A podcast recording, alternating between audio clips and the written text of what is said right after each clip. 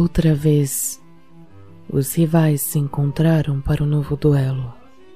De um lado, os servos do corvo, na tentativa de recuperar sua honra após sucumbirem diante dos selvagens do sul.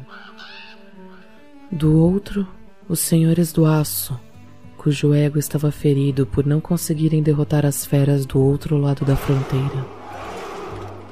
Em jogo, o trono do Reino do Norte.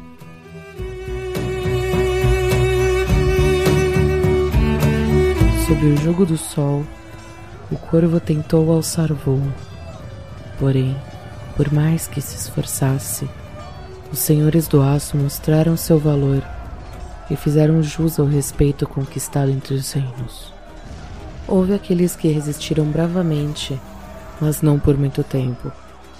Um a um, os servos do corvo, combatidos e sem força, sucumbiram em seu próprio território. O grande campeão dos senhores do aço, aquele por quem os sinos ecoam, outrora desacreditado de seu próprio poder, mostrou diante dos seus rivais sua valentia, chave do respeito conquistado entre os gentios. Aos servos do grande corvo não restou alternativa a não ser recuar. Os senhores do aço regozijaram em sua vitória. Apesar disso, todas as nações sabem que o grande corvo retornará e a chama da grande contenda reacenderá outra vez. Esse é só um pedaço de uma lenda que não parece acabar. E a luta pelo trono do norte está só começando.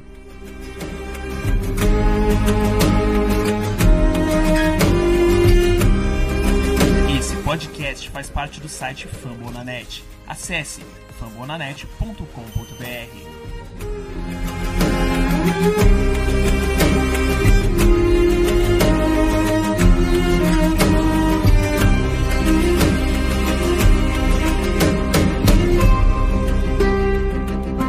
Estamos começando mais um episódio da Casa do Corvo com a cabeça desse tamanho, assim. Eu sou Cleverton Liares e estou na companhia de Giba Pérez. Boa noite, Giba. Boa noite. Eu gosto da sua animação na semana de derrota. Porra, mano, tô animadaço, você não faz ideia. e João Gabriel Gelli, boa noite, João. Boa noite. Também não estou muito animado. E nessa animação toda, como nós somos dessa vez o time da casa, então estamos com visita Ricardo Rezende do Black Yellow BR. Seja muito bem-vindo, Ricardo. Não repara na bagunça, a casa é sua. Muito obrigado pela recepção. Ao contrário dos amigos presentes à mesa, é, eu estou bastante feliz e satisfeito com o resultado do último domingo. Ah, Cadeiras à parte, é, é um prazer estar aqui com vocês como convidado hoje. Bom é que agora quando você fala não reparar na bagunça, você tá falando a, a sério também. Pode ser levado pro time. É, com certeza, cara. O, mais tá bagun... o time tá mais bagunçado que a nossa casa. Isso aí. Bom, então, sem mais delongas, vamos falar do jogo Baltimore Ravens e Pittsburgh Steelers antes dos recadinhos rápidos da casa.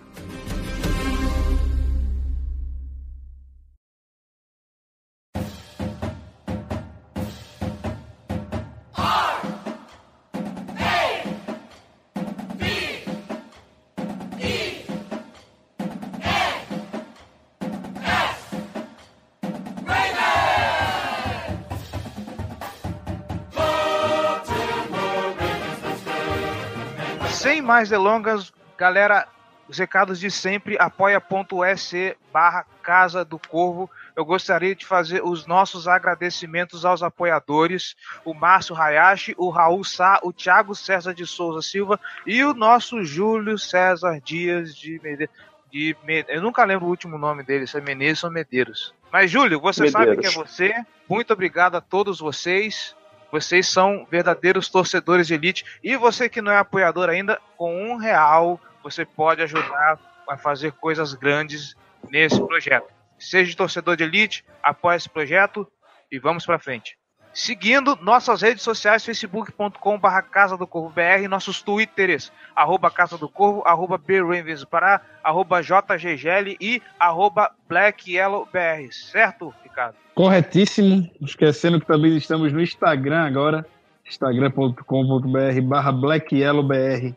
E diferente da Casa do Corvo, o Instagram do Black Yellow BR é ativo, tá bom? Então sigam lá que o deles tem conteúdo. Avalie e comente também o nosso podcast no iTunes, não só o nosso, a Casa do Corvo, como o Black Yellow BR, dos demais podcasts da casa e o Famblinho, para ganharmos relevância na iTunes Store e assim mais pessoas conhecerem a Casa do Corvo. E falando em Fumble na net, se você está escutando este podcast, não se esqueça que a nossa família agora tem 11, 11 podcasts contando com o Famblinho. Tem podcast para torcida do Minnesota, torcida dos Raiders, torcida do San Francisco 49ers, Washington Redskins, enfim. Se você curte futebol americano, se curte NFL, com certeza tem um podcast para você. E tem novidades vindo aí, beleza? Senhores, os recados continuam, a galera ainda está se mobilizando, estou feliz com isso. Assim é bom, assim é bom, assim que a gente gostamos. É o que esperamos, né? É o que esperamos. É o mínimo, né? Aham. Vamos então pro Fumble na net. Ô, Júlio! Ha, ha, ha! Essa abertura foi sensacional. Puta adaptação. O pessoal gostou pra caramba. Parabéns ao Giba pela ideia. Não, mas a execução foi sua, tá tudo junto. Vamos lá. Vamos lá. Alguns esclarecimentos. Um, a sugestão do tempo menor de podcast foi para amenizar o trabalho do editor, só isso. E eu quero dizer aqui, Júlio, que editor ele vem ao mundo com um único objetivo: se fuder. editor de podcast tem que se fuder, cara. Então é isso mesmo. Quanto amor próprio. Não, eu me amo, cara. É, mas essa é a verdade da, é a verdade universal da vida. Aproveitar só um gancho e mandar um abraço pro nosso editor Germano Coutinho, o que mais se fode na nossa equipe. Grande abraço, Germano. É óbvio que se pode também, coitado. Um grande abraço para ele. Número 2. O João me deve uma retratação pelo Collins. Eu disse que o cara era bom. Em, em minha defesa. É, eu acho que não. defesa ao João, rapidinho, defesa ao João, eu tenho que dizer que o Collins é um mão de alface do caralho. É mão de Eu maionese. acho que não devo, hein? Acho que não devo retratação nenhuma. hein? Ainda não. Aí, é, calma lá. No, no final da Vamos aos temporada a gente pesa isso. E número 3. Durante as Olimpíadas, num jogo mal do Neymar, o Guga do tênis disse: Quando o atleta vai mal num jogo, ele deve assumir seus erros e dizer que na primeira hora do dia seguinte vai treinar muito mais forte para corrigir essas falhas. Não vi essa atitude dos Ravens. Harbaugh sempre ameniza as cagadas. Eu não concordo, não. Todas as declarações que eu ouvi depois do jogo, eles estavam falando que eles jogaram mal, que eles têm que melhorar e que eles vão procurar evoluir e trabalhar pra ajustar o time, assim. É, o isso problema- que tem que ser feito. Inclusive o Flaco foi um deles, que falou que foi horrível. Fui muito mal e tem que melhorar. Então, é, o problema, e eu acho que é isso que o Júlio quer dizer, é que apesar deles fazerem essas declarações, o Flaco veio falar que ah, boa parte da culpa da derrota foi minha e isso aquilo. Vocês, vocês não sentem um pouco de, de, de apatia de vez em quando? Ah, a gente jogou mal, vamos tentar melhorar, sabe? Você não sente o ânimo. O, a gente viu o time do de preto jogando hoje para cima dos Steelers, daquela sensação de agora vai, e, e não foi. Ah, eu não, sinto, não acho que tem apatia, assim, tipo, eu não tô vendo o que tá acontecendo no treino. Eu não tô no treino pra dizer que o time tá apático ou não no treinamento. Mas em campo eu não acho que, que falta vontade. Acho que falta outras trocentas coisas. Vontade não é uma delas. assim. Falta qualidade técnica, falta organização, falta, sei lá, é, bloqueios bem desenhados, falta jogador atenção, mas vontade acho que não. É foda. É, número 4, agora não temos inside linebacker, fato. E número 5, quanto ao Flaco, eu sou radical, temos que começar um novo ciclo, estamos é, assim desde 2013, não dá mais.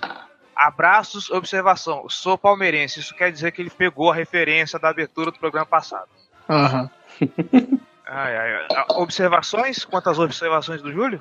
Já, já citei o que eu tinha pra citar. É, não, vamos, vamos em frente. Então, beleza. O Igor Túlio, no nosso e-mail, casa do corvo br, arroba gmail.com, manda. Mais um jogo ruim nosso, onde o ataque não funciona e a defesa vai deixando o outro ataque avançar de pouquinho em pouquinho e, nesse jogo, deixando eles correrem bem com a bola. A melhor coisa que aconteceu no jogo foi o drive para o TD do Wallace, onde teve uma boa corrida. Sei que uma corrida assim é típico, mas é sempre desejável que eles aconteçam. E o melhor passe do Flaco no jogo. Até- teve até um outro muito parecido também para o Wallace no meio do campo. Ele Agora teve tem- três passes nesse estilo, que a janela era muito, muito apertada, e ele conseguiu botar o passe perfeito. Foram, acho que foram dois pro Wallace e um pro Watson, que eram passes bem difíceis e ele acertou. que é um bom sinal, diga-se de passagem. É, espero que continue assim. É, eu, te, eu vou ter uma opinião um pouco popular daqui a pouco. É, o Jaime, o trazendo seu cachorro encrenqueiro, polemicão. Ele vai dizer que o Foco jogou bem, só pra ser polêmico. Agora temos que ir devagar. Não vi que não dá para pensar muito na frente com o time jogando assim. Um exemplo é pensar somente no Raiders com o Carr machucado, porque se ganharmos pode mudar o panorama do time, mas se perdermos ficará muito difícil. Valeu, galera. Ele trouxe três perguntas para cá, mas a gente deixa isso pro bloco propício. de perguntas. Vamos para a pauta, senhores. Vamos lá. Don't be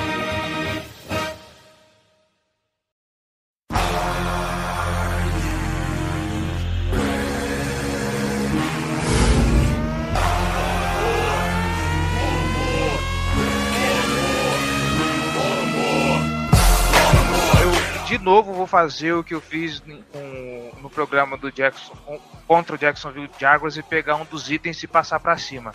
É, muito se falou de que o time tem que melhorar. Eles vieram falando de que a defesa iria jogar diferente e que com os Steelers eles iam mostrar que, que aquele time que jogou em Londres não é o Baltimore Ravens de verdade. Bom, aí eu pergunto para vocês, o que há de errado em Baltimore afinal, senhores? Então, a defesa jogou melhor do que jogou contra o Jaguars, assim, bem melhor. Até porque ela enfrentou um ataque bem melhor. E cedeu menos pontos, jogou melhor. Sim, teve um começo de partida um pouco irregular, mas jogou melhor. Mas o que há com o Baltimore, cara, na def... tem... no ataque tem muita coisa errada. Na defesa, é... eu acho que passa muito pelo desempenho dos linebackers. Não só os inside linebackers, mas também os outside linebackers. Estavam é, falando aí, ah, porque o a ausência do Brandon Williams fez o, o Livion Bell jogar demais. Não. Se você for ver, nas, nas corridas internas, o, o Bell teve média de 2,2 jardas correndo por dentro. Cara, é exatamente isso que eu ia falar.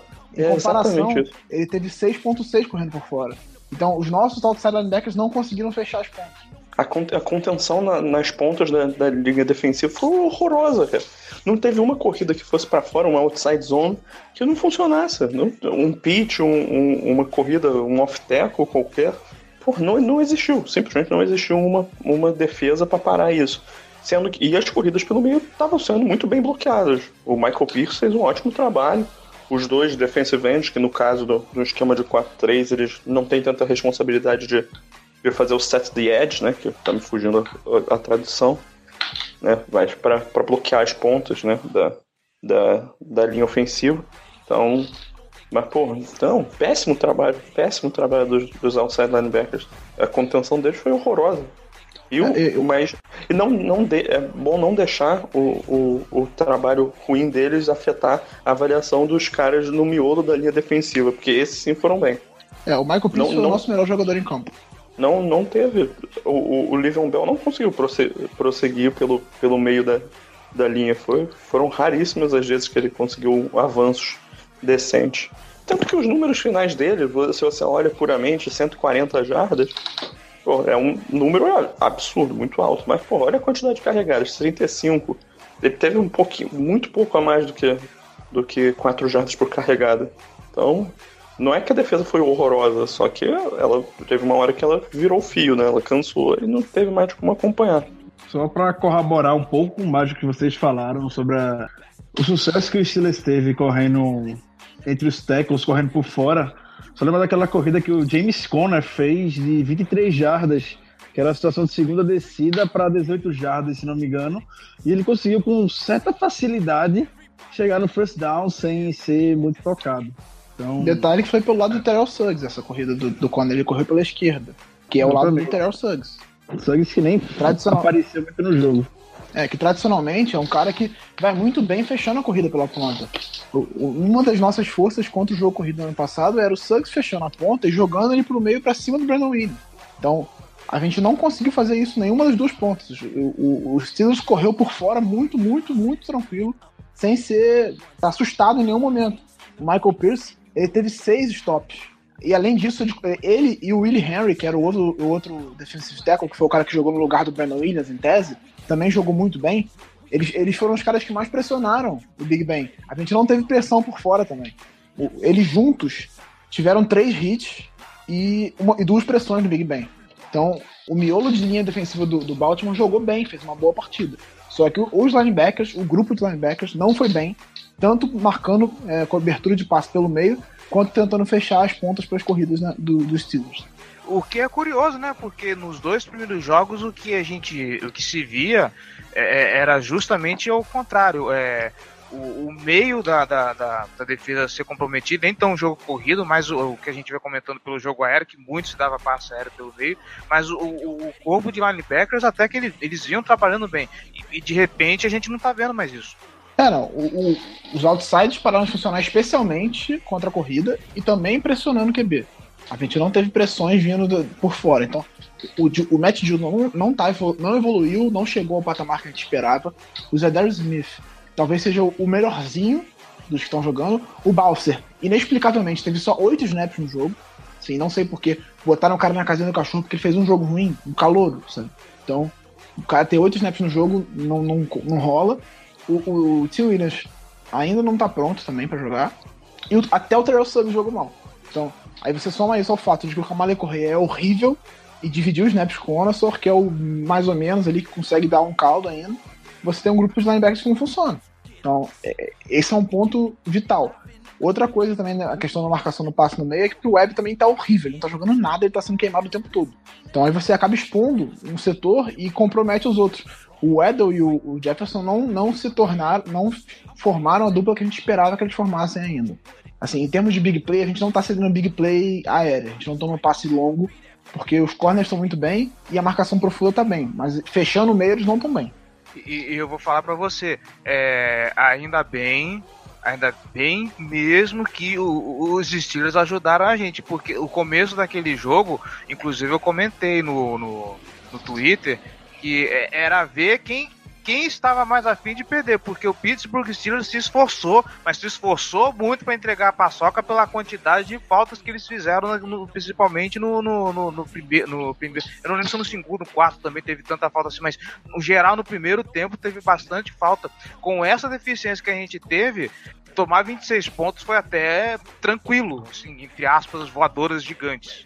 É, não, é, é porque quando também quando chega no ali na, na red zone mesmo, é mais complicado você conseguir correr com a bola tão bem quanto correu, porque o time está mais apertado, então é mais fácil cobrir.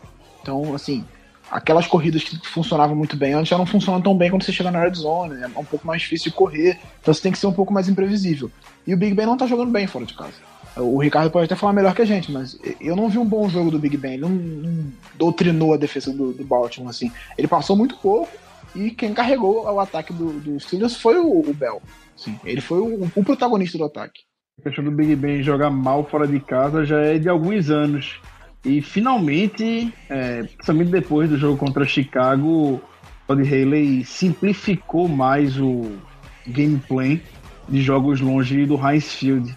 Então já havia essa expectativa semana passada que o Steelers fosse usar e abusar do Le'Veon Bell e trazer alguns conceitos de volta da temporada passada principalmente o counter, que é aquela, puxa, aquela corrida que puxa, é, dá um passo para direita, ele vai para esquerda, geralmente com o pulo do De Castro. ele trás, abusou disso. Ele abusou disso nesse jogo. Exatamente, e era algo que a gente não via muito nessa temporada. E, e contra o Ravens ele voltou e teve bastante sucesso. Então, Big Ben foi basicamente um game manager fora de casa. O que a gente pode contar do Big Ben hoje longe do High Shield, porque se deixar o jogo nas costas dele, coisa boa geralmente não sai pro nosso lado. Não, não, aí eu tenho que fazer uma observação pistola, porque, assim, vai tomar no cu. Quando é contra Baltimore, todo mundo em Pittsburgh joga, né? o Le'Veon Bell só, só, fez merda nos três primeiros jogos. Agora contra os Ravens, esse bicho voou no campo. Ah, mas isso aí eu já eu falei antes do jogo. nosso também, mas puta que pariu, mano. O Bell adora jogar contra a gente. Eu odeio ele por causa disso. Ele sempre joga bem contra o Baltimore. Falando sobre. Acho que o único jogo, o único jogo ruim do Bell que eu vi contra o Ravens foi o primeiro jogo do ano passado. Que ele tava em campo e não foi bem. Que a gente conseguiu fechar muito bem as corridas dele. Mas assim, quase sempre ele joga muito contra a gente. E pra, pra piorar ainda mais minha vida, eu tava jogando contra ele no Fantasy. é, é. É, trazendo aqui uns números cruz do time, em passe, Baltimore e Pittsburgh tiveram números quase semelhantes em, em termos de jadas. O que melhora é, os números do, do, Pittsburgh Steelers foi é, a quantidade de, tentativas. Eles tiveram é, 30 com 18 convertidos e nós tivemos é, 49 com 31 convertidos. Mas a quantidade de jadas é praticamente a mesma, de 208 para lá e, 200, e 206 para cá. É, antes de passar pro ataque especificamente, vou só, só pra encerrar a defesa. Cara, não dá pro Camille Correa continuar dividindo o snap com o Ansor. O Ansor não é nenhum gênio, ele não é um craque, ele não é maravilhoso. Mas ele foi o nosso segundo melhor jogador em campo na última partida. Até a nota dele foi alta no, no Pro Football Focus, foi 84.4. Ele foi bem no jogo, só que ele continua dividindo snaps com o Correia, que é horroroso, porque o Correia foi uma escolha de segunda rodada. Admite que errou e segue o baile, sabe? Não dá. Ele tá jogando muito melhor. Não é grande coisa, assim. Pra quem não tem nada, metade é o dobro. Mas ele tá jogando melhor que o Correia, então ele tem que ficar em campo. Bota o Correia de vez em quando. Mas não dá para dividir snap. Ele quase divide snap. Ele já superou, já tá começando a ganhar mais de snap, mas assim, é uma coisa meio que parada ainda. Só por curiosidade, eu fui pesquisar quantos sacks o Kamala Correia teve na carreira e é nenhum. Não, o Kamala Correia, ele, ele, ele não tem muitos tackles na carreira. Assim. Ele tá jogando como inside linebacker, sei lá, ele deve ter, sei lá, 20, no máximo 10 tackles na temporada, sei lá. Tô chutando também, mas não deve ser muito longe disso. Falando sobre o ataque, eu acho que pesa muito a questão do, do, dos guards em si, assim. Porque você sofrer pass rush interno é, com a velocidade que a gente sofre. Isso mata, mata qualquer quarterback. Você permite um pass rush muito mais rápido. Então, quando os caras passam por dentro da linha, por dentro dos guardas, eles chegam muito rápido ao QB. Você dá pouco tempo do cara pensar de, de enxergar a jogada. Então, você ter o escura sendo atropelado o jogo inteiro. Você ter o, o, o Eleanor também, quando entrou, foi atropelado. E o Russ tendo dificuldade para segurar os bloqueios, fica difícil. O Jensen até joga direitinho, só que, em geral, ele, ele foi pouco atacado no jogo, porque você sabe que você tem fragilidade dos dois lados dele. Então você não precisa atacar o center que joga bem, se você pode atacar os dois guardas que jogam mal. É, o, o, o fora da, da linha ofensiva é assim, a gente sabe que não temos muitos talentos para essa posição e assim é, eu não vejo o que fazer. Cara, eu eu acho que é, é uma coisa a se considerar é, passar o Jensen para guard e botar o Luke Boanco de center. Assim, eu, o Jensen tá jogando bem de center e center é muito entrosamento com QB, eu sei que é uma posição importante, mas você não tem outro guard decente no, no elenco. O Jensen era guard, ele sabe jogar na posição. Então, é melhor você tirar ele de center e botar de guard, formar uma linha pelo menos razoável, do que você forçar. Ou, ou o Buanco pode jogar de guard também, mas eu não sei se ele sabe jogar bem de guard. Eu nunca vi, é uma, é uma função bem diferente. Então eu acho que o mais seguro seria você botar o Buanco de center, botar o Jensen de guard, treinar assim e vamos embora. É porque é, não, não perde nada por tentar isso. Tem que, alguma coisa tem que mudar, então. Ó, é por... Esse é um teste válido.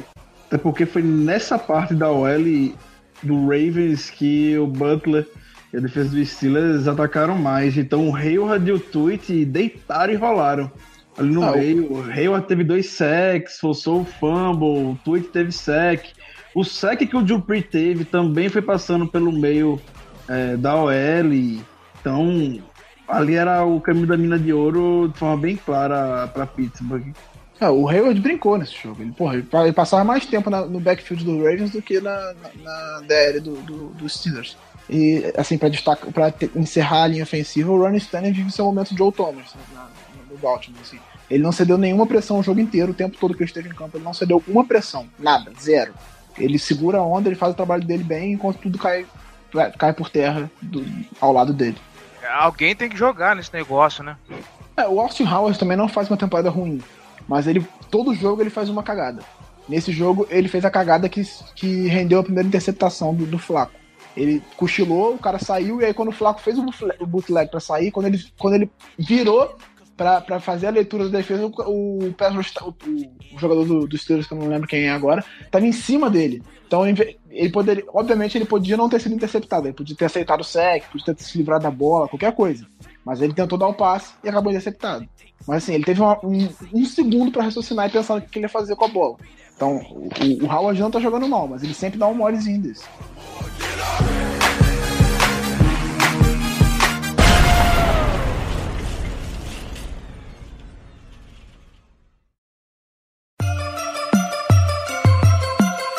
And purple, black and purple, black and purple, black and purple.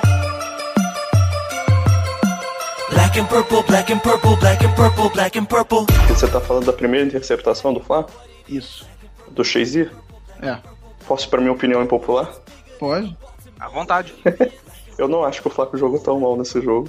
É, Eu, eu até ia falar sobre isso depois. Termina aí, depois eu falo. Eu. Essa primeira interceptação, ela tá muito mais por mérito do Shazier do que demérito do Flaco. Você analisa o vídeo com calma. Olha, olha bem essa jogada.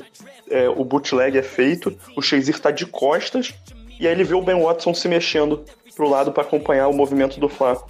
Nesse momento, o Shazier ainda de costas, ele, ele diagnostica essa jogada, e aí o, o Flaco com o Shazier ainda virado de costas para ele, o Flaco faz o passe, um passe fraquinho para cair no colo do, do, do Watson, então isso deu tempo do Shazier virar, reconhecer que a, que a bola estava vindo, e isso nesse meio tempo ele virou e fez a interceptação. Eu, É, o, eu, o, o assim, Shazier- o Flaco tinha como. Isso. Tanto que ele pega a bola todo, todo estranho. Mas se, se ele tivesse virado desde o começo, era, era pick six isso. Situação clássica de pick six. É, só que, é tipo, o Flaco tinha como fazer um passe melhor, sim. Mas, pra mim, essa interceptação é 80% responsabilidade do Shazier. A grande não é a jogada dele. Inclusive a segunda grande jogada dele da partida, também é a jogada que, que ele deu o stuff né, no, no Alex Collins antes do, do, de forçarem um fumble nele. É, Ah, em, várias situações o, deu pra perceber que o Flaco ele faz um- uns passos meio esquisitos. Aquela bola, se não me engano, pro Perrin perto da endzone, por exemplo, que você vê que a bola passa nos dedos do, do, do Perrin, ele não consegue. É, ele teve dois grandíssimos erros nesse, nesse jogo, assim. Foi essa bola pro Perryman, que tem muita gente culpando o Perryman, mas pra mim é, é 80% culpa do Flaco. O Perryman tentou ajustar pra recuperar, pra tentar salvar a bola, mas a gente não pode condenar o Perryman por não ter conseguido salvar a cagada do Flaco. Ele tentou, não conseguiu. Um recebedor melhor conseguiria? Provavelmente. Mas o passe foi muito ruim, porque o Isso, Flaco é, não estava pressionado. O Flaco não estava pressionado. O Perryman estava completamente livre. Assim, ele tinha umas 10 jardas pro cara mais perto dele. Então, ele não pode errar essa bola. Mas o- o- a questão do Flaco nesse jogo é, ele deu bons sinais que ele ainda não tinha dado nessa temporada. Nos dois primeiros jogos ele quase não passou a bola e a maior parte das vezes que ele passou, ele deu passe curto na, na linha de scrimmage. No, no- no jogo contra o Jaguars ele não conseguiu fazer absolutamente nada. Nesse jogo ele conseguiu pelo menos uns três passes bem difíceis e bons. Então ele deu alguns bons sinais. Mas ele precisa dar muito mais ainda, ele precisa jogar muito mais do que ele jogou. Eu Exatamente. só, eu só acho que, assim, ele, ele mostra que tá avançando, mas ainda é pouco. Porque se a gente enfrentar times bons, como, como é o Steelers, como é a defesa do, do Jaguars, ele não vai conseguir ganhar. E a gente falou isso até no início da temporada. Se a gente precisar do Flaco para ganhar um jogo, a gente não vai conseguir ganhar. Nesses dois jogos a gente precisou e a gente viu o que aconteceu. Então, ele tá evoluindo. O fato dele ter perdido o training camp inteiro complicou um pouco, assim, de fato. Ele, ele não tava. não tá 100% ainda. Mas ele deu alguns sinais razoavelmente interessantes nesse jogo. Só acho que. Exatamente. Ele passando para distâncias mais ou menos de 10 a 15 jardas, no- principalmente no terceiro quarto. Se você pega para olhar de novo, terceiro quarto, você vai ver ele acertando um monte desses passes, cara. Eu- ele começou a encontrar principalmente o Mike Wallace. Eu acho É. que, assim, eu acho que ele fez uma partida. Não foi boa, não foi boa de fato, mas eu acho que eu, eu vejo muita gente criticando ele mais do que ele merece por essa derrota. Ele teve dois passes extremamente ruins no jogo. A, a segunda interceptação, que foi uma leitura muito, muito ruim, que o cara tava plantado na zona, ele fez um passe muito curto, então o, o defensor conseguiu dar o toquezinho na bola para ela ficar pendurada e interceptar depois. E também essa, essa do Perriman, que era um touchdown certo que botaria o time de volta no jogo. Mas, porra, olha o passe dele pro touchdown do Mike Wallace. Porra, janela minúscula. É, Então, teve, teve outro passe pro Watson também, que foi uma janela muito pequena. Muito, Que era é, uma, uma recepção maravilhosa dele, inclusive, também. Ou seja, assim, ele consegue, assim, ele tem capacidade. Ele não é consistente. Mas eu, eu- cara, sinceramente, eu não consigo dizer que ele foi mal nesse jogo. Não consigo dizer que ele foi bem, mas não consigo dizer que ele foi mal. É, eu acho que também esse negócio de que ah, tem que trocar o QB, tem que trocar o QB, não. A gente sabe o que, que o Flaco pode render, ele pode dar mais, óbvio. Só que a gente tem. É que não falo, ah, tem que, parar, tem que começar a botar a culpa nele. Ele, a gente sabe que, que ele não tá jogando bem. Só que não adianta você querer cobrar Ah, porque o Russell Wilson consegue jogar pressionado, o Palmer consegue jogar pressionado. Tá bom, o Flaco não consegue, então a gente tem que parar de pressionar ele. A gente sabe que ele não consegue jogar assim. Então a gente tem que dar as condições melhores para ele jogar. Não adianta você querer que ele faça o que o Rodgers faz, o que o Palmer faz. Sei lá, não adianta querer que ele faça o que o Royer faz. Ele é ele. A gente tem que dar o melhor, a melhor condição possível para ele jogar. E essa condição ele não consegue jogar. É, e vamos, vamos falar do, do play calling dessa partida. Porque, porra, foi ridículo também o. To, toda vez o, o, time conseguia. Sempre que o time conseguia um, uma primeira descida curta, aí consegue um avanço pequenininho, chegava na terceira descida para duas, três jardas. E o time não tava correndo mal com a bola. Não tava correndo nada espetacular também, mas não tava correndo mal para simplesmente abandonar a corrida. E era sempre um passe na terceira descida curta. A chance, porra, com o Flaco aí, todo mundo sabendo das tendências dele de passar curto. Porra, tudo. A probabilidade diminui muito de dar certo. Não, e, e essa questão também de terceira descida curta, curta a gente vai pro passe. Aí quando é terceira descida longa, a gente vai pra corrida ou pra um passe curto ali de scrimmage, sabe? Isso não faz o menor sentido. Assim, você pode fazer isso uma vez ou outra, uma jogada desenhada pra você dar um passe curto, surpreender a defesa e conseguir avançar. Agora, você faz isso sempre, nunca vai dar certo. E, e é mais ou menos assim que funciona. A gente sempre tem uma terceira descida longa e vai tentar um passe curto para avançar com as pernas. E aí, quando é uma, ter uma terceira para dois, vai fazer, um, fazer a mesma coisa sempre também. Tem que ser imprevisível. Foi bom vocês terem tocado nesse ponto do gameplay de Baltimore. E isso foi o que sempre complicou a vida dos Steelers. É, em termos de talentos individuais, em termos de playmakers, desde que começou essa era Bell, Brown, Bryant, Big Ben, etc. É, a gente sabe que em termos de talento, pelo menos, vocês vão concordar comigo, que individualmente o Steelers é melhor que o Baltimore Ravens, mas o Harbaugh sempre, sempre dá um show. Um show tático, conhece muito bem a equipe de Pittsburgh, consegue lidar muito bem com o Todd Haley e com o Mike Tomlin e complicar os jogos sempre a gente identifica a do Steelers Baltimore como, dependendo do, do momento que a equipe está vivendo, uma pedreira pela frente. Então a gente já imaginava o jogo contra Baltimore fora de casa, a gente não queria nem saber se o Ravens tinha levado uma cipuada do Jaguars na semana passada. A gente botava a expectativa até de uma derrota na partida por causa do Harbour. O Harbour é um técnico que eu particularmente respeito bastante e não tenho a menor vergonha de falar que eu acho ele muito mais técnico que Mike Tomlin. Então, ver é, a comissão técnica do Steelers conseguir contornar isso contra o Ravens foi bastante satisfatório pra gente. É, eu, eu acho que a questão do play calling entra muito. É porque o Hubble ele não chama jogada nem no ataque nem na defesa. Como ele era um cara que era coordenador de especialistas, ele meio que delega isso pro, pro coordenador defensivo e pro coordenador ofensivo.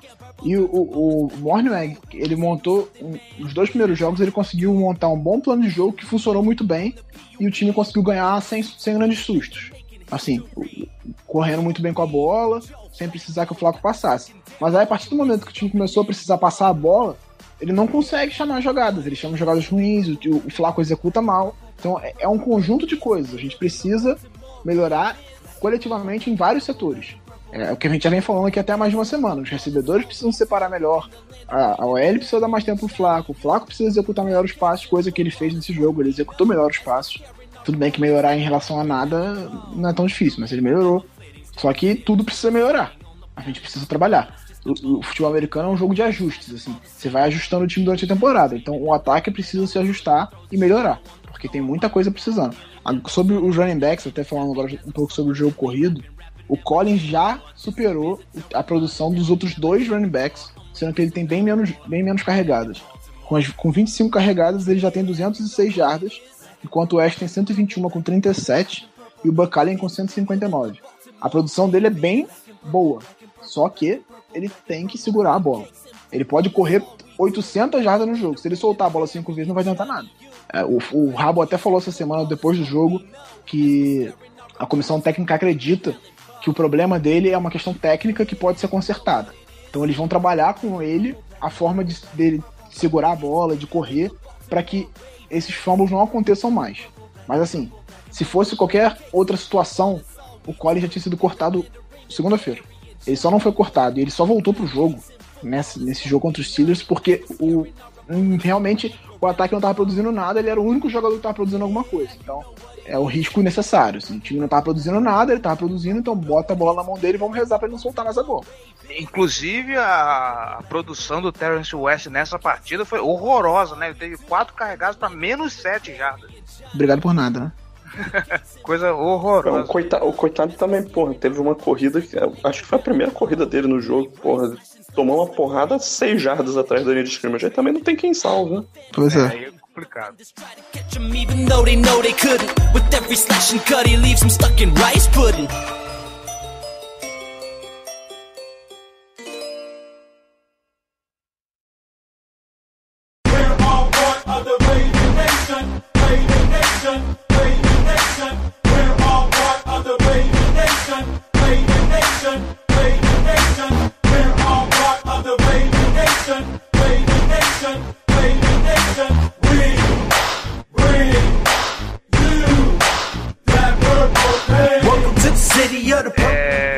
Vamos pro outro lado do time falar um pouco também do, do Pittsburgh Steelers, pro Ricardo para falar um pouquinho mais com a gente. É, Ricardo Rezende e, e esse tal de Le'Veon Bell, por quem os sinos tocam, essa partida que ele teve, que esperou chegar na gente para poder desencantar na NFL finalmente. O cara Eu- teve aqui quatro recepções para 42 jardas e correndo, correndo ele teve 35 tentativas com um total de 144 jardas e dois touchdowns.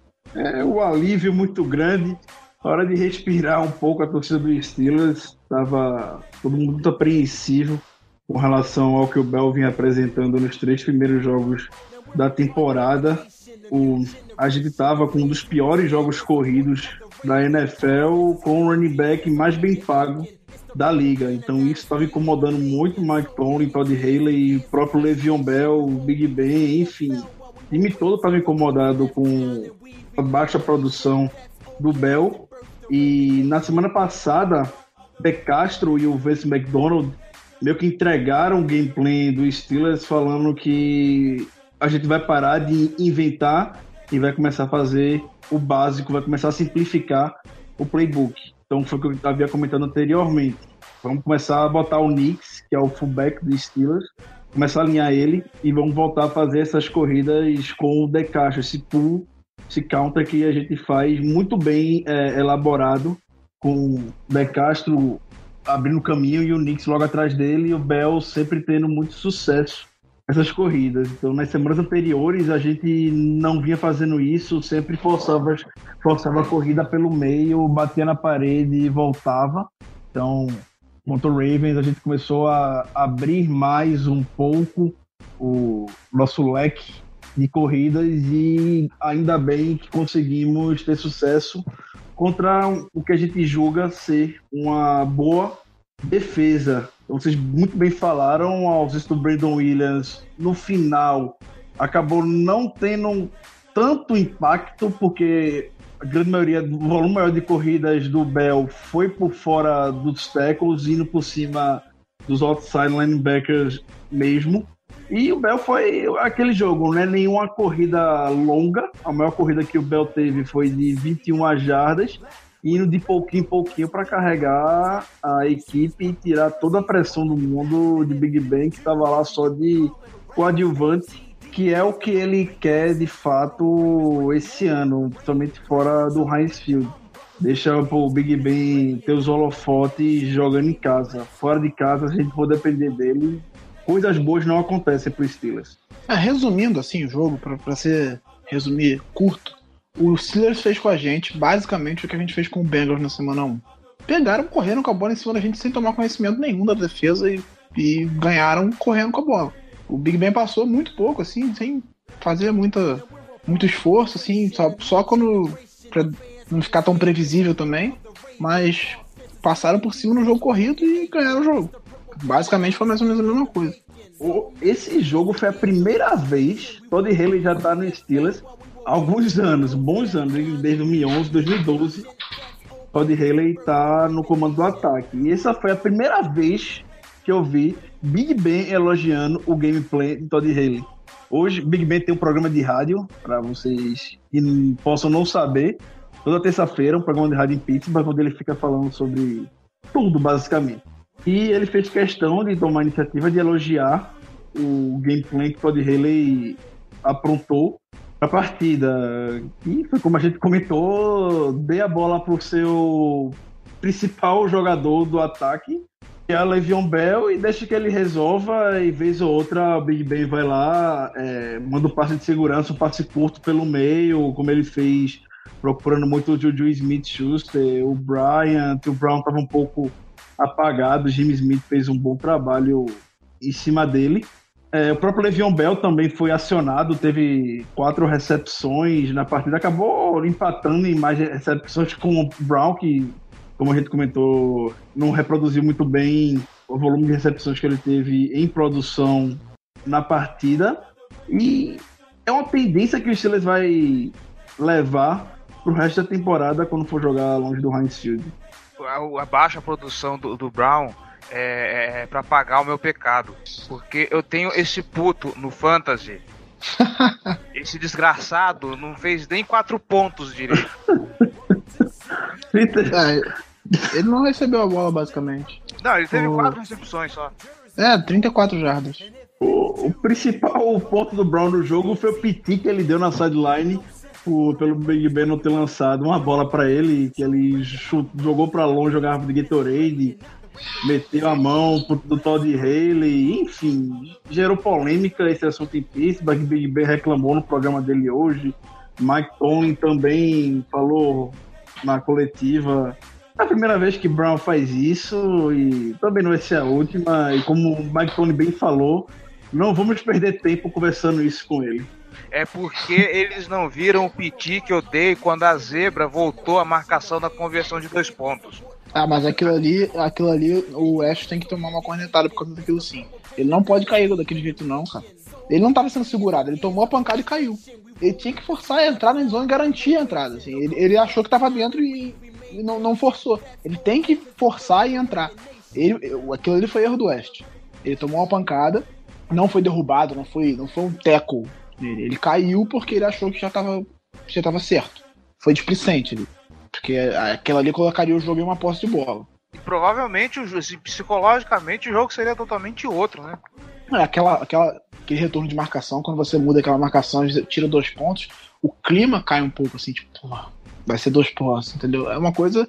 O, o estado anímico muda muito. Né? A batalha de turnovers, falhamos miseravelmente, pelo jeito, né? É, a gente começa pelo famo do Alex Collins, que não pode mais acontecer, né? A gente já até falou sobre isso um pouco. Ele não pode soltar a bola mais. Sim. É, é, é o Harbour falou isso em 2015 e, e é muita verdade. Running back bom não solta a bola, cara. Running back bom só se fumble. Você não vê o Bell soltando a bola toda hora, você não vê o Zeke Elliott soltando a bola toda hora. Então, não pode acontecer. Se ele quer ser bom, ele tem que segurar essa bola. E agora, o, o, as interceptações. O GL já falou sobre a primeira, né? E até sobre a segunda. Então, a primeira foi muito mérito do, do Shazier, que ele conseguiu. Ele na, hora que ele virou para olhar pro Flaco, a bola já estava em cima dele ele conseguiu receber. E ali teve um demérito do, do Howard, que foi displicente no bloqueio, porque ele tinha que segurar um pouco mais o bloqueio pro Flaco conseguir fazer o bootleg direito e ler a defesa. E um pouco também de displicência do Flaco, porque ele arriscou um passe que ele não tinha tempo de fazer a leitura. Ele, não, ele provavelmente não viu o Shazier ali. Porque ele teve meio segundo para ler a defesa e jogar a bola, porque senão ele ia ser sacado. Então eu acho que foi um pouco de displicência dele também. É, eu não diria nem que ele não viu, eu diria que ele não esperava que o Shazier fosse reagir tão rápido. E o segundo foi, de fato, uma decisão horrível dele, que custou o jogo. Assim. Não que, acho que dificilmente a gente conseguiria empatar o jogo naquele momento. A gente estava quatro minutos do final do jogo e no, antes do meio de campo ainda, perdendo por 19 a, a 9. Então tinha que fazer um TD e um field goal muito rápido. Mas era o que tinha, né? Então, acho que aquele, aquele, aquela interceptação foi realmente decisiva. Porque se a gente faz um touchdown rápido ali, dá para sonhar com, com, com um empate, mas aquela interceptação matou o jogo de vez. Acabou o sonho. E a nossa interceptação foi, assim, a, o Big Ben tinha que dar um piti com o Brown por causa daquela interceptação.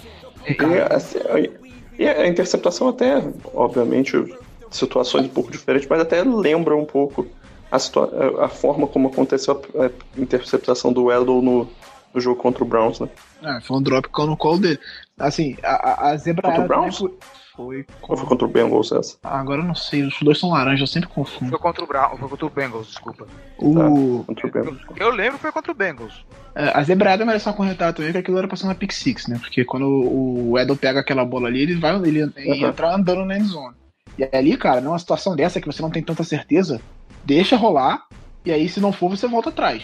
Porque quando você para a jogada ali daquele jeito, se- se você acaba com a possibilidade do, do ataque fazer o touchdown, da defesa fazer o touchdown, e aí você acaba prejudicando a defesa de qualquer forma, entendeu? Você voltou atrás, teve a interceptação, mas você tirou o, o também por incompetência do Baltimore, mas ele tirou quatro pontos do Baltimore por, por um erro do juiz. Foi contra o Você Browns. está falando então que o, ah, os árbitros meteram a mão na gente? Polêmica! É, com o erro deles prejudicou a gente, de fato. E o que, o que temos a falar de Justin Tucker? Por crise no kicker do, do Ravens? Pô, Cris, errou um, fi- um field goal de 62 jardas, realmente.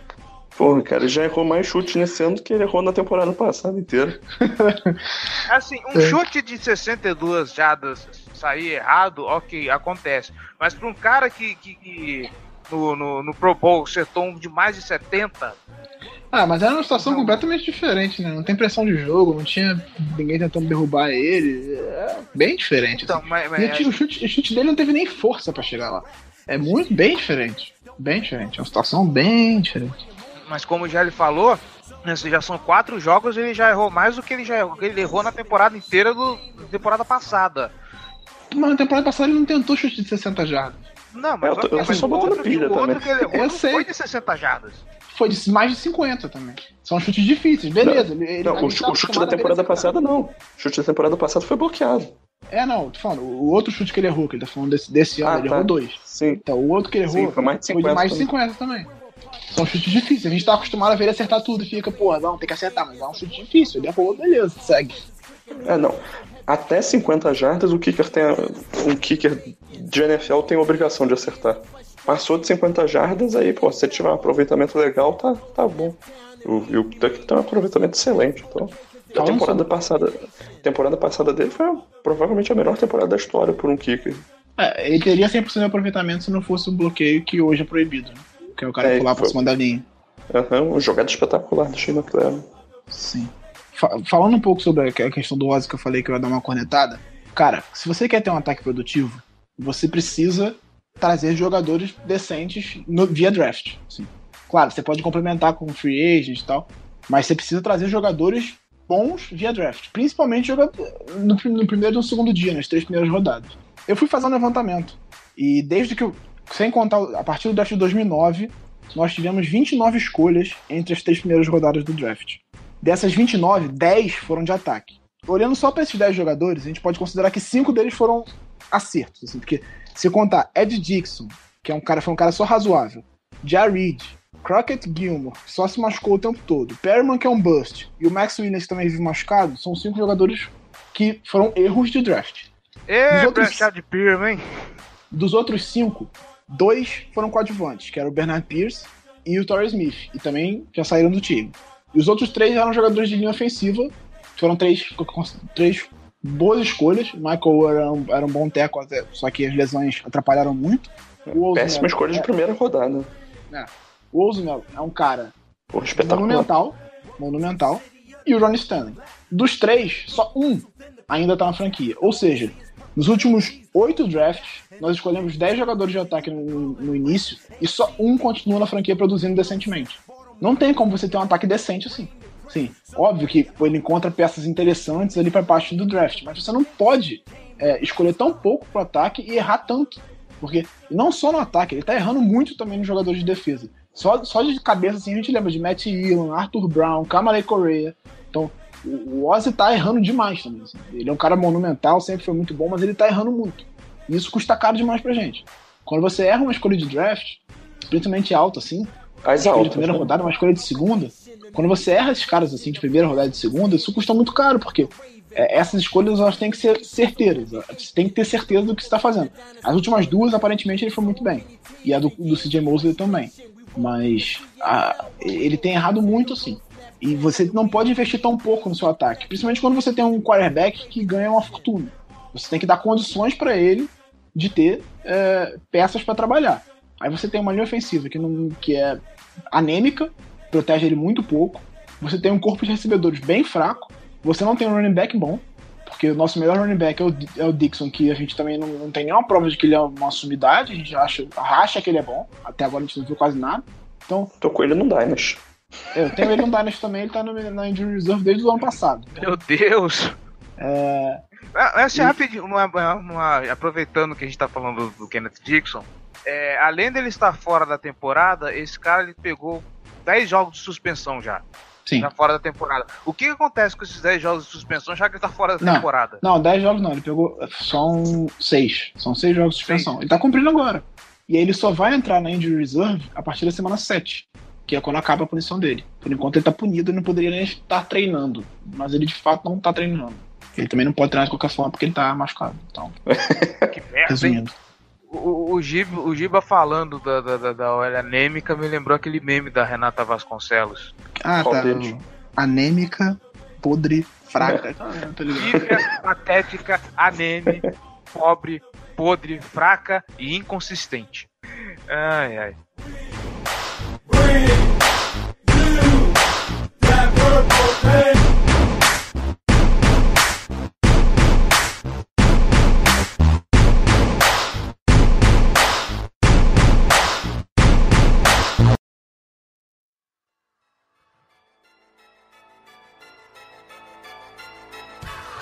It's game time. The Kid Gowie. Ravens Nation. All we know is purple and black.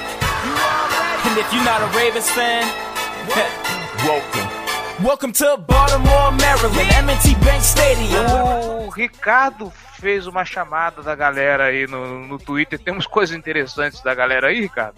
Temos um recado do Fair Play do Jô, que eu não tô identificando o nome desse cidadão aqui pela arroba dele. Então fica aqui o recado pro Fair Play do Jô. Ele mandou um recado. Só escreveu Flaco Eli. Eu tô cansado com piadinha com o Flávio. Puta que pariu.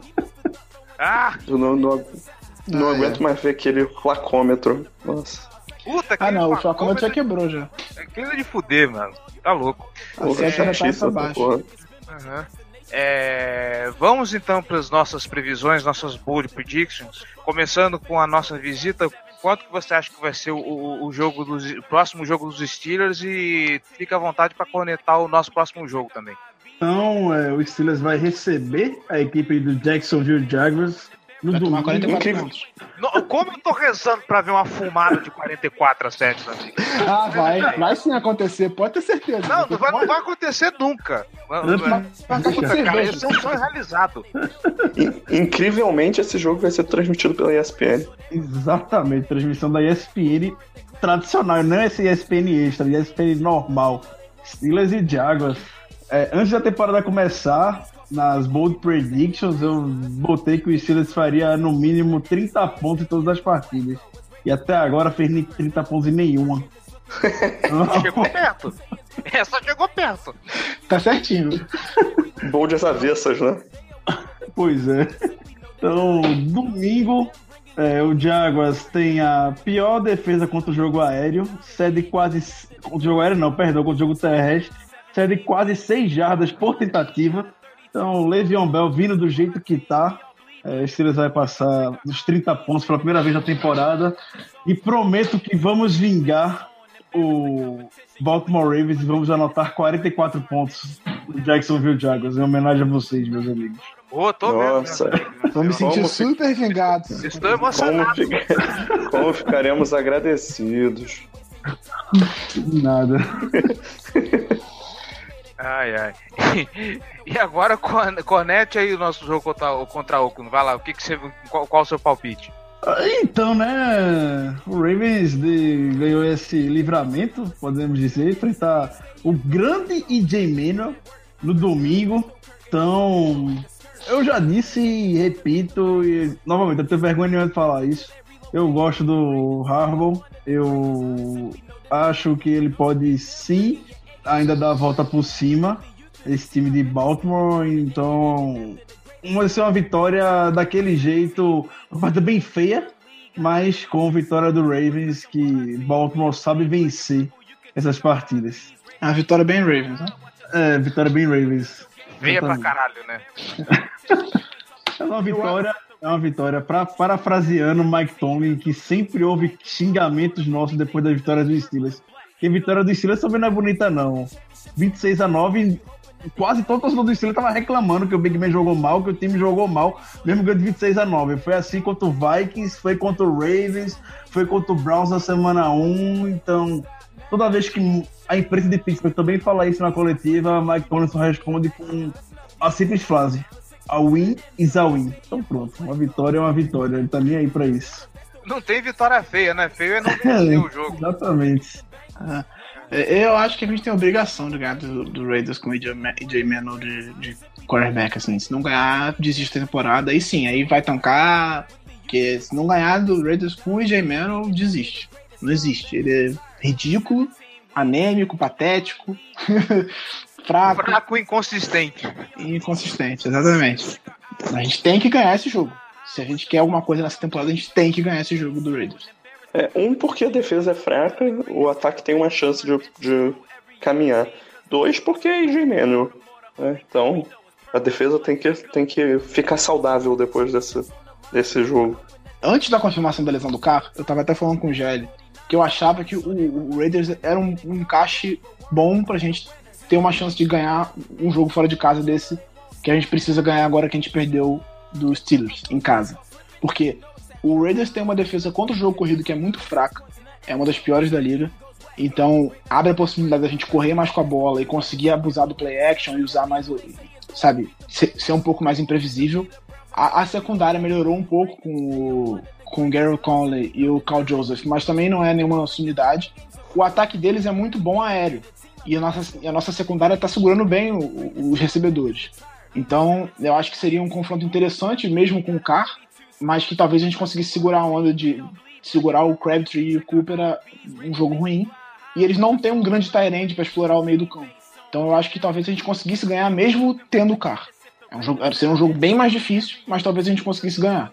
Agora com o Mano a gente tem a obrigação de ganhar. Sim, É, né? que não. E, e a, a gente deu. 17 a deu 10. vou... É, 17 a 10 é um bom palpite. Vou de 20 a 10, só pra não ficar igualzinho. É, normalmente a gente costuma falar que o Gelli, que é o, que é o pessimista aqui da mesa, eu vou falar pra vocês, cara, pra mim esse jogo vai dar empate, 10 a 10 Porra! Isso não é pessimista, isso é. Isso é ousadia. Vai ser Que 10 isso, a 10 e eu acho que a gente vai perder no não turnover em, na prorrogação, cara. Na boa. É, é, Ah, tá, sabe, porra. Pensei que, você tava, pô, pensei que você tava apostando que o jogo ia terminar 10 a 10 Porra, apostar no empate é bizarro, cara. É, assim, por mais que o, a é, o time de Oakland que a gente vai enfrentar esteja bem fraco, não vai ter o, o Derek Carr, que é pra fuder meu fantasy de novo. É, eu perdi o kicker, eu perdi o quarterback, eu perdi o running back, cara. Eu tô muito bem nesse negócio. Mas é, eu- eu não vejo que vai ter grandes avanços nesse ataque de, de, de Baltimore. Eu- de novo, as chamadas não vai ser aquelas que a gente gostaria de ver, não vai ser nada brilhante. É, a defesa, de novo, vai fazer um jogo bom, mas vai cansar, porque o ataque não vai conseguir ficar em campo. E aí que eu discordo de você. Ah, cara, Porque- eu até Porque a gente pra vai minha- conseguir correr com a bola. Eu também acho. Os lineback, o grupo de linebackers do, do Raiders é muito fraco. E aí eu posso ir pra minha bold prediction, então? pode. Vai lá. Vou fazer, eu vou, vou mudar meu palpite, eu vou dizer que o Ravens vai ganhar por 31, vai fazer 31 pontos. Pode anotar. Usa. 31 pontos. O time vai passar de 250 jardas terrestres, como um todo, com 120 pelo menos vindo do Alex Collins. Sem fumble. Porra, Aí aí, é uma aí, prediction de respeito, hein? aí Gostei, gostei, gostei. Torcedor dos Steelers apanha esse clubismo. Não, eu, eu, eu apostei já no jogo passado que o Alex Collins ia ter pelo menos 100 jardas e o primeiro touchdown dele com o Ravens é, teve quase 100 jardas, né?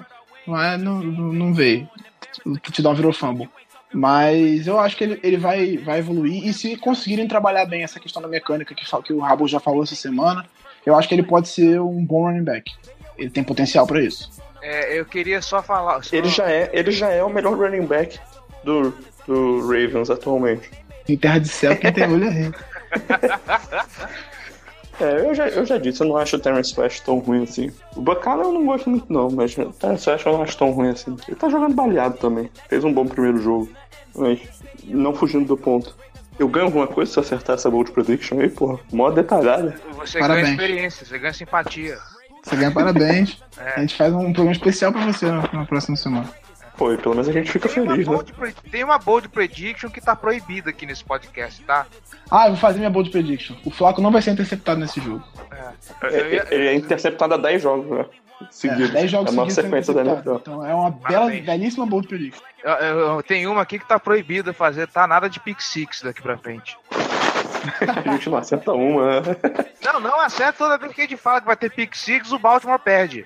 Não, mas você fala, mas a culpa é da zebra. Ia ter a pick six. É, ia até pick six. De mas de qualquer jeito perdeu. Falamos que ter em Jacksonville, tomamos na cabeça. Eu falei que ia ter uma do Big Ben e se fudemos de novo. Então chega de pick six. A.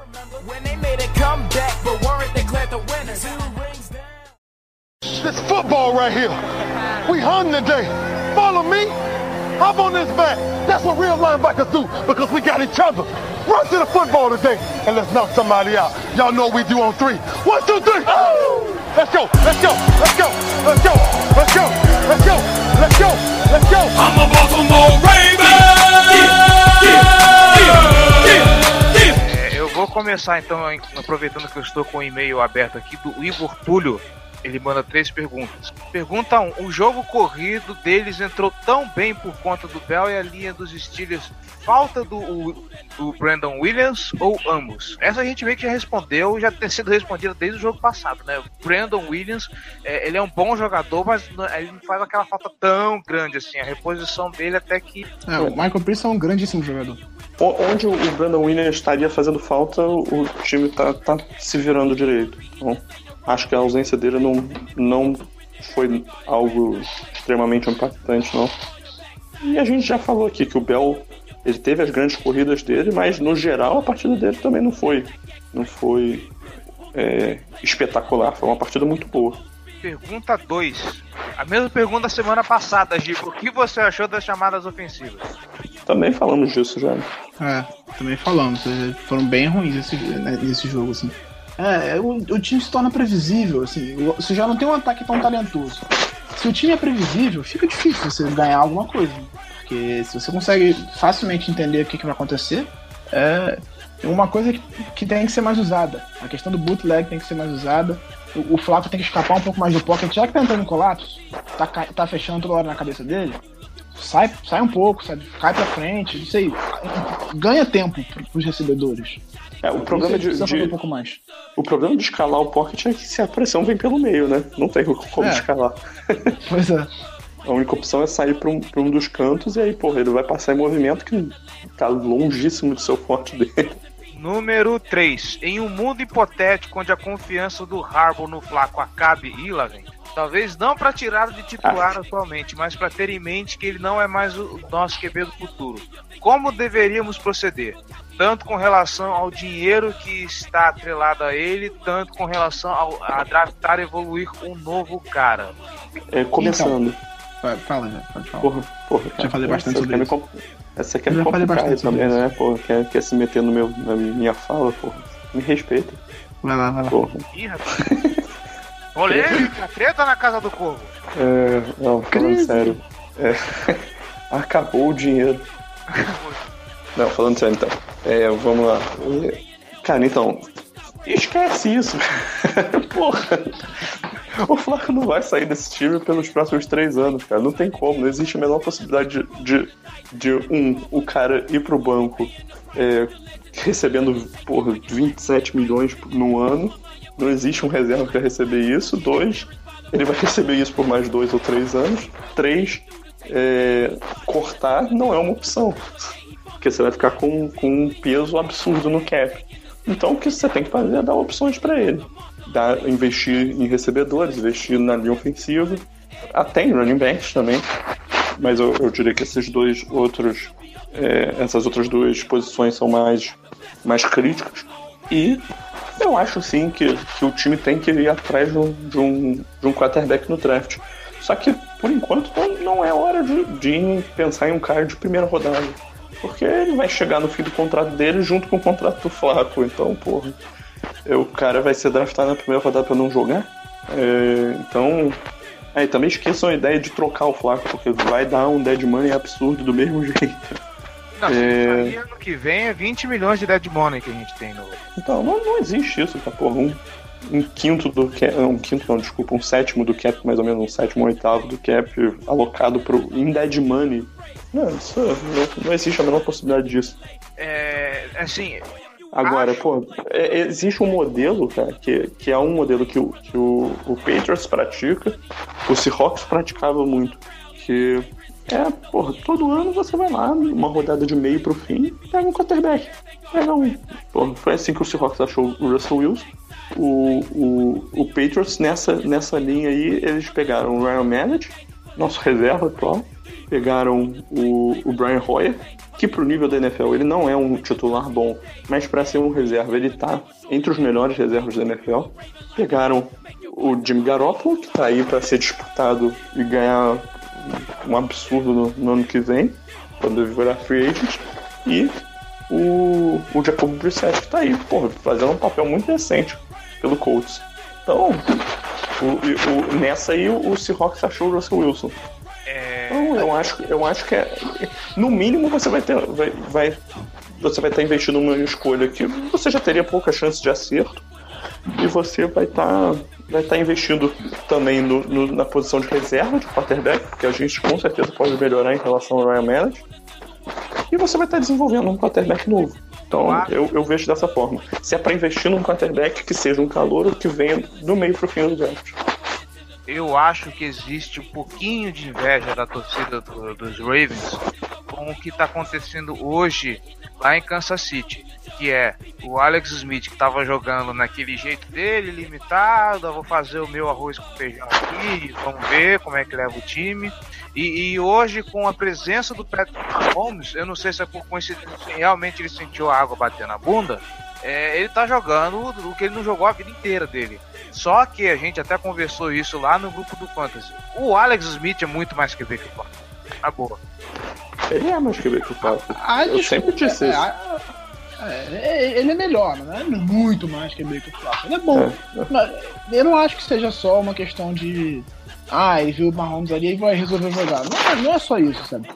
O, sistema do time melhorou em relação ao ano passado. Ele tem uma peça que tá jogando absur absurdamente. O, o Karen Hunt tá jogando um absurdo. O que ele tá jogando é, porra, sobre-humano pra um calor. Então, você ter um, um, cara, um running back que tá jogando pra caralho, ajuda demais o jogo aéreo também. Porque você, você torna a, a, a questão. O, o, time se preocupa demais com a corrida e dá mais espaço para ele soltar o braço, para ele dar um passo mais longo. Então, tu, tudo melhora, funciona melhor, porque ele tem playmakers. Ele encontrou o Tarek Hill ano passado, e aí o Tarek Hill ele começou a aparecer mais pro final da temporada, porque ele começou mais como retornador, no final da temporada ele começou a ganhar espaço, e, o, e a fazer touchdowns longos também, e aí agora encontrou o Karim Hunt. Então, você encontra playmakers. Não é porque, ah, porra, chegou o Mahomes ele resolveu jogar. Não é isso. O time melhorou para ele. Ele tem melhores condições de trabalhar. Por isso ele tá conseguindo jogar melhor. E você quer outro segredo do Chiefs? Quer outro segredo? Eles têm um dos melhores, eles têm um dos melhores play callers da, da NFL nos últimos, nos últimos porra, 20 anos da NFL. Um dos melhores. É simples assim. O cara é um gênio ofensivo. Chama jogadas muito bem, sabe espaçar o campo tanto horizontalmente quanto verticalmente. E o ataque do Ravens é um ataque praticamente horizontal. Então, o que torna tudo muito mais previsível. Então, porra além do fato de, de, de, tudo que o Giba falou, deles terem umas armas muito mais interessantes, explosivas, uns playmakers de altíssima qualidade, uma linha ofensiva subestimada, e o, o, Alex Smith é um cara muito decente, cara, eu acho. Sempre achei ele, ele um cara bem meio de tabela. Nunca criticou, né? É, Pô, agora... pior, pior que ele, eu nunca critiquei muito mesmo, não. Agora no nosso grupo do Fantasy Futebol, o Kaique Coelho manda aqui umas cinco perguntas. Vamos lá. Primeira pergunta: a queda do ataque desses dois últimos jogos vem exclusivamente por conta da ausência do Yanda? Uh, eu ah, já digo que não. Eu acho que o ataque não caiu nos últimos dois jogos. Assim. É, eu também não, não vi uma, uma Nos dois primeiros jogos, ele, ele enfrentou duas defesas bem piores.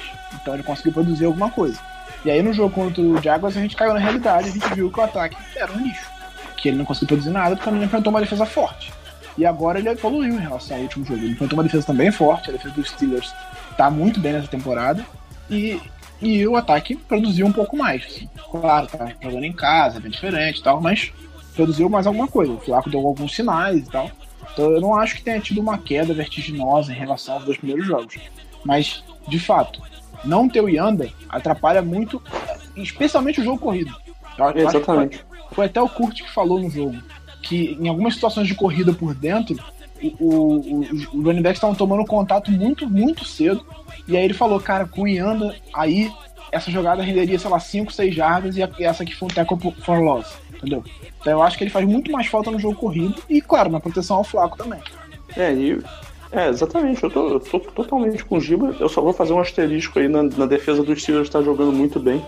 O jogo deles contra, contra o Bears semana passada foi tenebroso. Eles estão enfrentando também. Não, não tem como ter um, um, parâmetro muito bom dessa defesa, principalmente a defesa contra o passe, porque olha os quarterbacks que eles enfrentaram. Deixou um Kaiser, que tá com 3-8 em proporção de interceptação. Semana 2, eu não lembro contra quem ia jogar. Tá me fugindo da cabeça agora. Case Keenum. Contra o Vikings com o Case Keenum.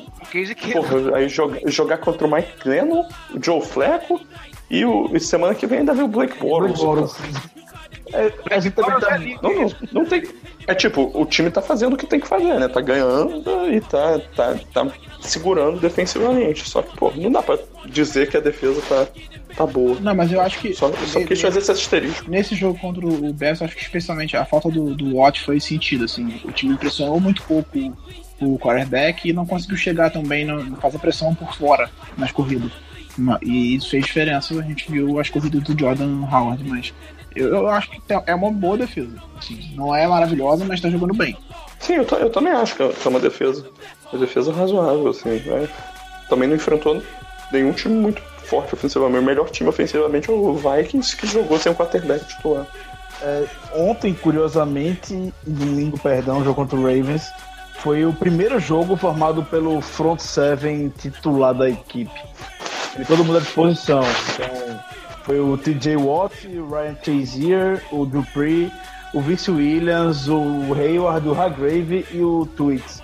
A semana 1 um, o Dupree estava machucado, não jogou, depois teve a lesão do Tweets, a lesão do Watt. Então contra o Ravens teve todo mundo à disposição. A gente ficou bem animado com o que viu, mas eu concordo com o que falaram. A gente também está muito pé no chão. A gente sabe a limitação das equipes que a gente enfrentou até agora. O Steelers tem a segunda melhor tem uma das melhores defesas contra o jogo aéreo. Mike Glennon não lançou a bola no jogo no, no Bears.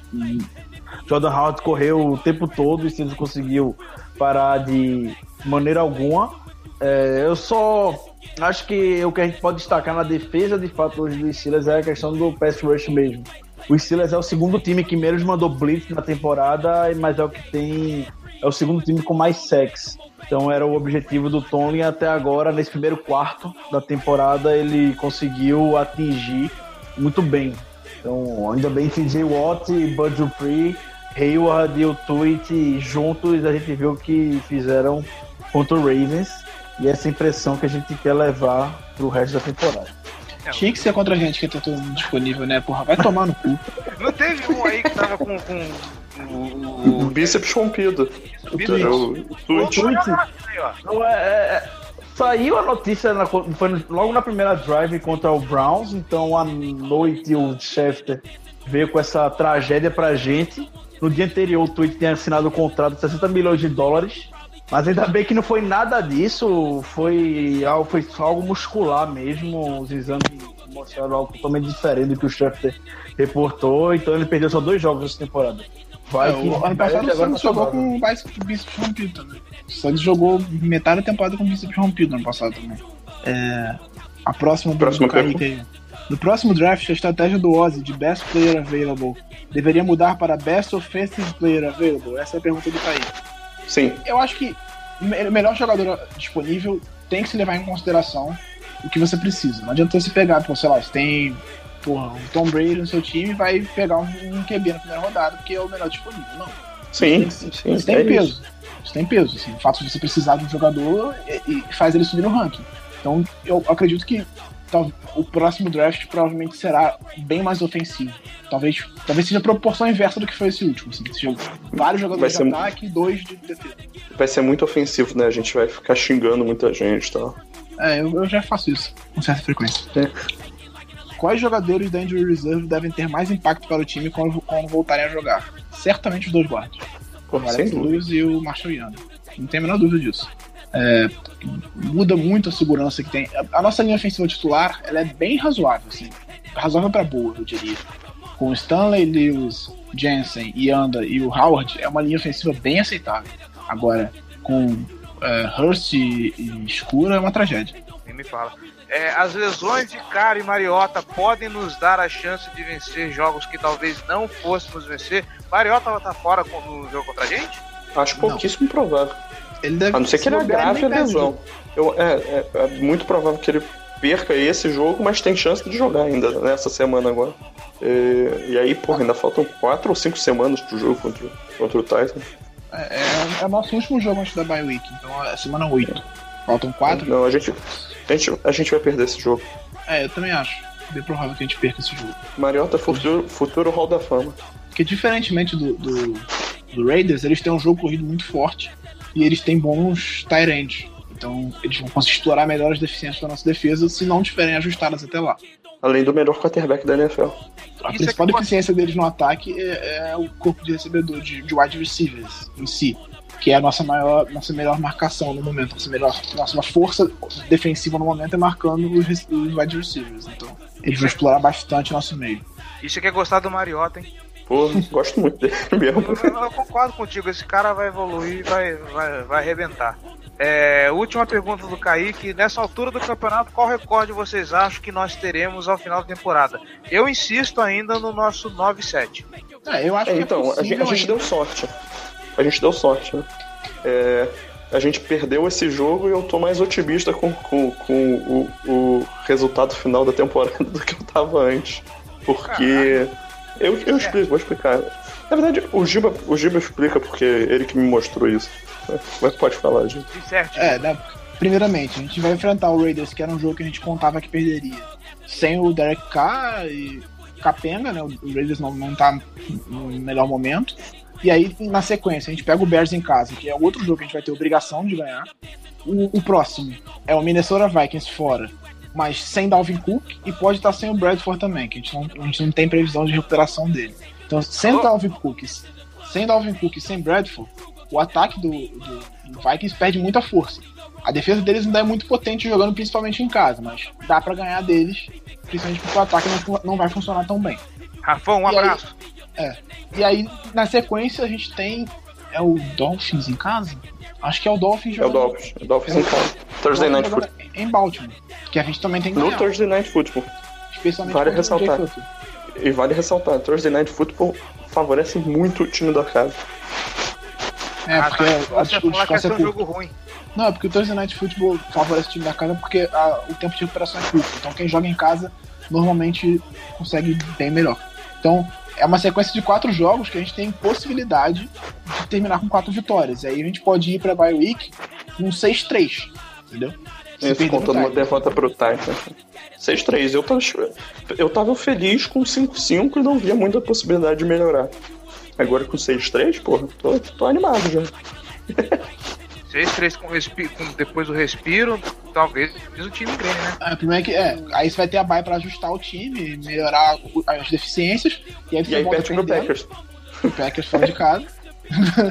é uma derrota assim que, se não acontecer, eu vou ficar bem surpreso. Lá no E final depois a gente- Steelers no Heinz Field. É, que também Outra teve derrota. pode perder. Mas, a gente tá- mas aí a gente tem. é, a gente tem Colts em casa, a gente tem Texans em casa, a gente tem Browns e tem Bengals. Então são quatro jogos que a gente pode ganhar também. Lions em casa também. Aí o Lions em casa também. Texans eu tenho minhas ressalvas, hein? mas Não, Texans e Lions eu acho que são jogos que dão pra gente perder até o Bengals também dentro de casa. Mas são jogos muito ganháveis também. É, são jogos, são jogos mais difíceis de prever, mas que dá pra ganhar. Entendeu? Principalmente jogando em casa. E também a, a gente prevê esse futuro aí, porra, tem muita lesão pra acontecer ainda. Pois é. E tem muita gente pra voltar também, né? Também. Tem. Pra gente não volta muita gente, não. Ver. É, não, não pra gente, mas eu digo no geral. A não ser que, pô, tenha a volta do, do Ray Lewis ou alguma coisa assim. Nossa, cara, mas assim, eu tava jogando o, o Madden 18 na casa de um amigo meu. já seria bastante. Né? Então, eu tava jogando o Madden 18 na casa de um amigo meu e, e, lá o elenco não tá atualizado. Então eu tenho o Steve Smith Sr. no time, cara. Nossa, mas que saudade, velho.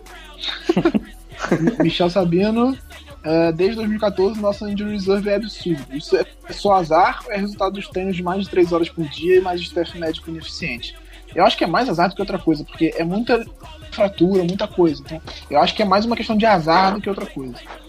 Né, vamos resumir em duas palavras: azar. Gabriel Carilli, não tá na hora dos Ravens começarem um rebuild? Então, a gente está no meio de um rebuild no momento. A gente está reconstruindo um time que ganhou o Super Bowl. Então, a gente começar um rebuild dentro do rebuild vai virar um re-rebuild. E aí vai ficar complicado. Caralho, mano. Re-rebuild. É. Eu, eu, diria. Vou, nem... vou, vou, guardar essa. Eu nem diria que a gente tá no meio do rebuild, eu diria mais que, usando o termo em inglês, é um retooling, né? A gente tá, tá modificando algumas peças e tal. No, o rebuild, eu acho que ele pressupõe que o time alcançou o fundo do poço. Não vejo o Ravens tendo chegando nessa situação. Temporada é, muito 2015, ruim veio. Em 2015 a gente alcançou o fundo do poço. É, mas porra, por causa de lesão, né? Também, principalmente. Mas só para lembrar, dois times que estão fazendo o rebuild aí são o Buffalo Bills e o New York Jets, tá? É. é mas mas o, o Jets, as vitórias do Jets são, são tanto circunstanciais. Sim. É, Cristiano, nosso time é bem ruim para ser econômico, só ganhamos de mosca morta. Playoff é um sonho distante? Eu acho que é, é, isso. Isso é média responde, distância, a gente, eu diria. É, a gente responde essa pergunta durante o, o, o podcast inteiro. Assim. Eu acho que dá pra, dá pra conseguir, mas o time tem que melhorar. Não é bem ruim, bem ruim é o time do Browns. Nosso time é razoável. É, é um time de meio de tabela. Numa, em, sim, é, o tipo de time que se engrena uma sequência melhorzinha e consegue beliscar uma vaga. Agora, também não. Coisas, tem que encaixar é, não, não é o, não é o time que você vai chegar lá e vai bancar que vai pros playoffs também. É, é um time que tá na briga, tá na, na perseguição de por uma vaga. Sim. É, de Lima. Colin vai, ganhar, vai continuar ganhando espaço no jogo corrido mesmo com os fumbles? Se ele continuar sendo fumble ou não. Eu acho que é. ele só voltou pro jogo mesmo porque o time tá muito capenga e ele tava conseguindo produzir alguma coisa.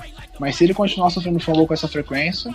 É simples, o time move a bola quando ele tá em campo, mas se ele vai sofrer fumble, ele devolve a bola. Então, é, eu, eu diria que assim, ele vai ter mais uma chance de, de provar que ele é o melhor no, no próximo jogo. É por isso que a minha aposta é grande nele.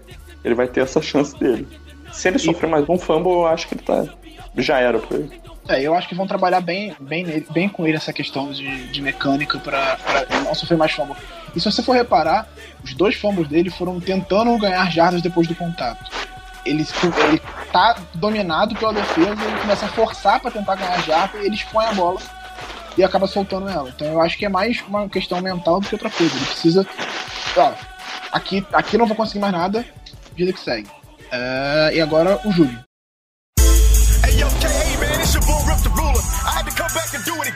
Yeah, this time the literally the Ravens remix. We gon' kill it. I done brought the whole city with me. You ready?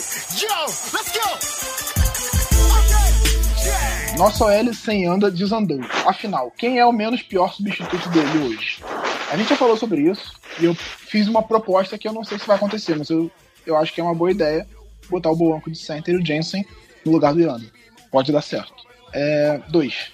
Quem pode ser o parceiro ideal do CJ Mosley como, outside, como inside linebacker. Não podemos testar o Levine. O Levine não é linebacker.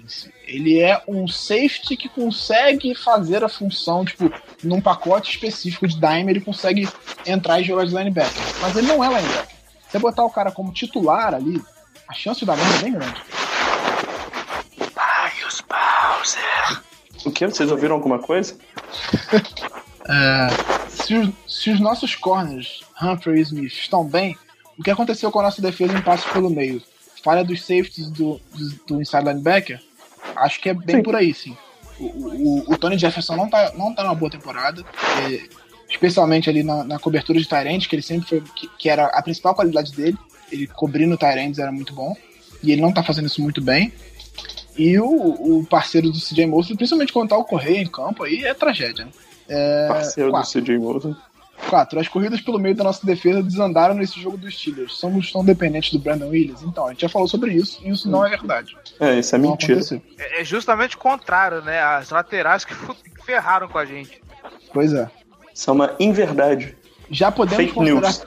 Perryman e Correia como busts e draftar novos jogadores nessas posições? Sim. Por favor, principalmente o Correia. É, Eu ia falar justamente pra eu correr dar mais um tempinho pra ele, pra considerar Bush. né? Eu acho ele um fracasso. Porra, o cara, o cara teve, porra, 50% de snaps em quatro jogos como titular na carreira. Ah, porra. Não dá pra declarar o cara com Bush assim. Eu acho, pelo É, menos. mas ele é ruim, não é só. ele é ruim mesmo. O Goff era ruim também. Mas o Goff ele era ruim com potencial. O Correia ele é ruim, ele foi um erro de draft. No momento que ele foi escolhido, a gente já sabia que ele era ruim. É, eu, é, eu, eu não- eu não tô, não tô discordando de você. No, no geral. Eu discordo com, a- com, com o ponto de que pode considerar ele Bush. O Perryman é um Bush. Ele já tá aí até as temporadas não faz nada. É, o Correia, por o exemplo, Correia eu daria, eu daria mais um tempinho ainda. tem 14 ele tá caminhando eficiente. Ele, o, o Correia caminha para ser um Bush. Eu não, não botaria esse rótulo nele ainda. 14 tackles na carreira, ele, muito bom. Vamos lá, é. Agora o pessoal vai vir dizendo que eu amo o cara, pô. Mas não é? É, quando eu, quando eu defendi o Perryman pra ter calma com ele, falaram que eu era fanboy, então. Mas o G- o Gelli é fanboy do Correio. Porra. Cara, eu devo ter visto tipo três jogadas do maluco na vida. 6. Claramente faltam playmakers no nosso ataque. Então, o próximo draft, as duas primeiras escolhas serão wide receiver e running back. Não dá pra saber Vamos isso. torcer por isso. É, Não, é, é, depende do que vai estar disponível no momento, mas eu acho que ah, existe uma grande possibilidade. estão entre as opções, né? Não dá, tá muito longe pra cravar qualquer coisa relacionada a isso. Até porque tem free agency ainda antes. Vocês acham que nesse draft. Vocês acham que nesse draft vai acontecer o contrário do que aconteceu no draft desse ano? É, vai ter uma corrida pelas posições de defesa por ter bastante variedade do, do outro lado da bola? Cara, eu acho que tá muito cedo. É, é muito cedo pra pensar nisso ainda. Tem que, tem que.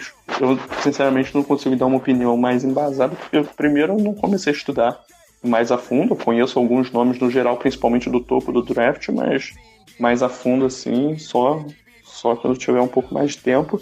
E também os caras têm que se declarar elegíveis pro draft, né? É, ainda ainda tem, tem um tempo longo do processo. Então, eu acho que é difícil, é difícil você afirmar que tem mais talento no, no, no ataque do que na defesa. É, vamos lá. E a última agora. Ano que vem, podemos dispensar os jogadores velhos e bem pagos, o Wallace, o Watson, Kari, o Webb? O, o, o Wallace é ano de contato já. É. Ele é o free tá agent no ano que ano de vem. contrato, ele vai ser free agent. Talvez ele renove se ele conseguir produzir alguma coisa decentemente, mas se renovar vai ser por pouco.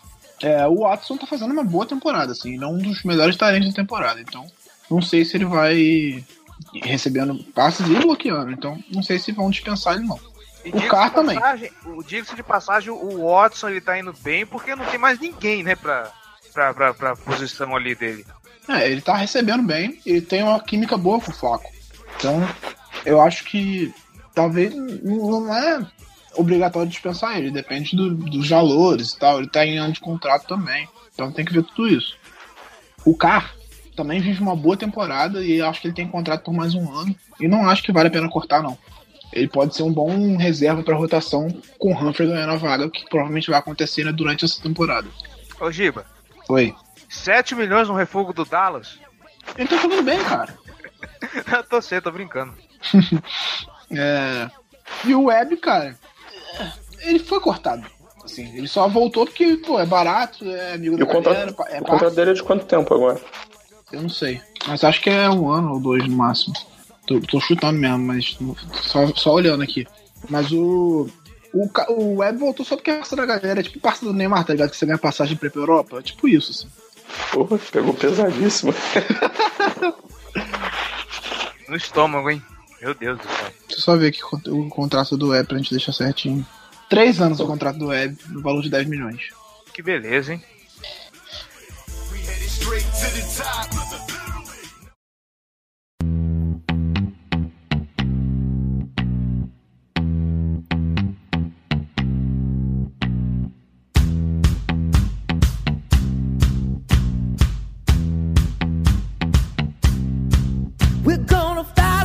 senhores, é isso.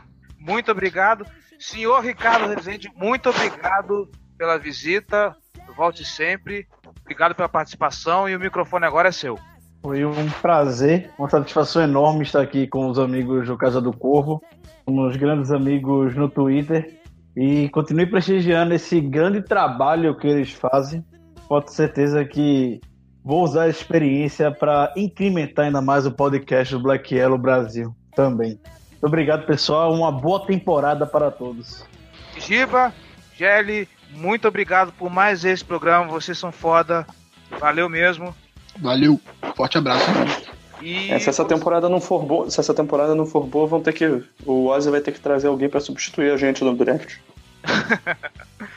E você que está escutando, muito obrigado pela audiência, muito obrigado pela paciência. Reforçando o facebook.com barra Casa do Corvo BR, nossos twitters, arroba, arroba Casa do Corvo, arroba BRavensBra, arroba JGGL, arroba Black BR. Não perca as conectadas entre a Casa do Corvo e o Black Yellow BR que acontece de vez em quando no Twitter. É bem engraçado. E é isso. Muito obrigado e até semana que vem. Jim's gonna cry about it. The Superdome is where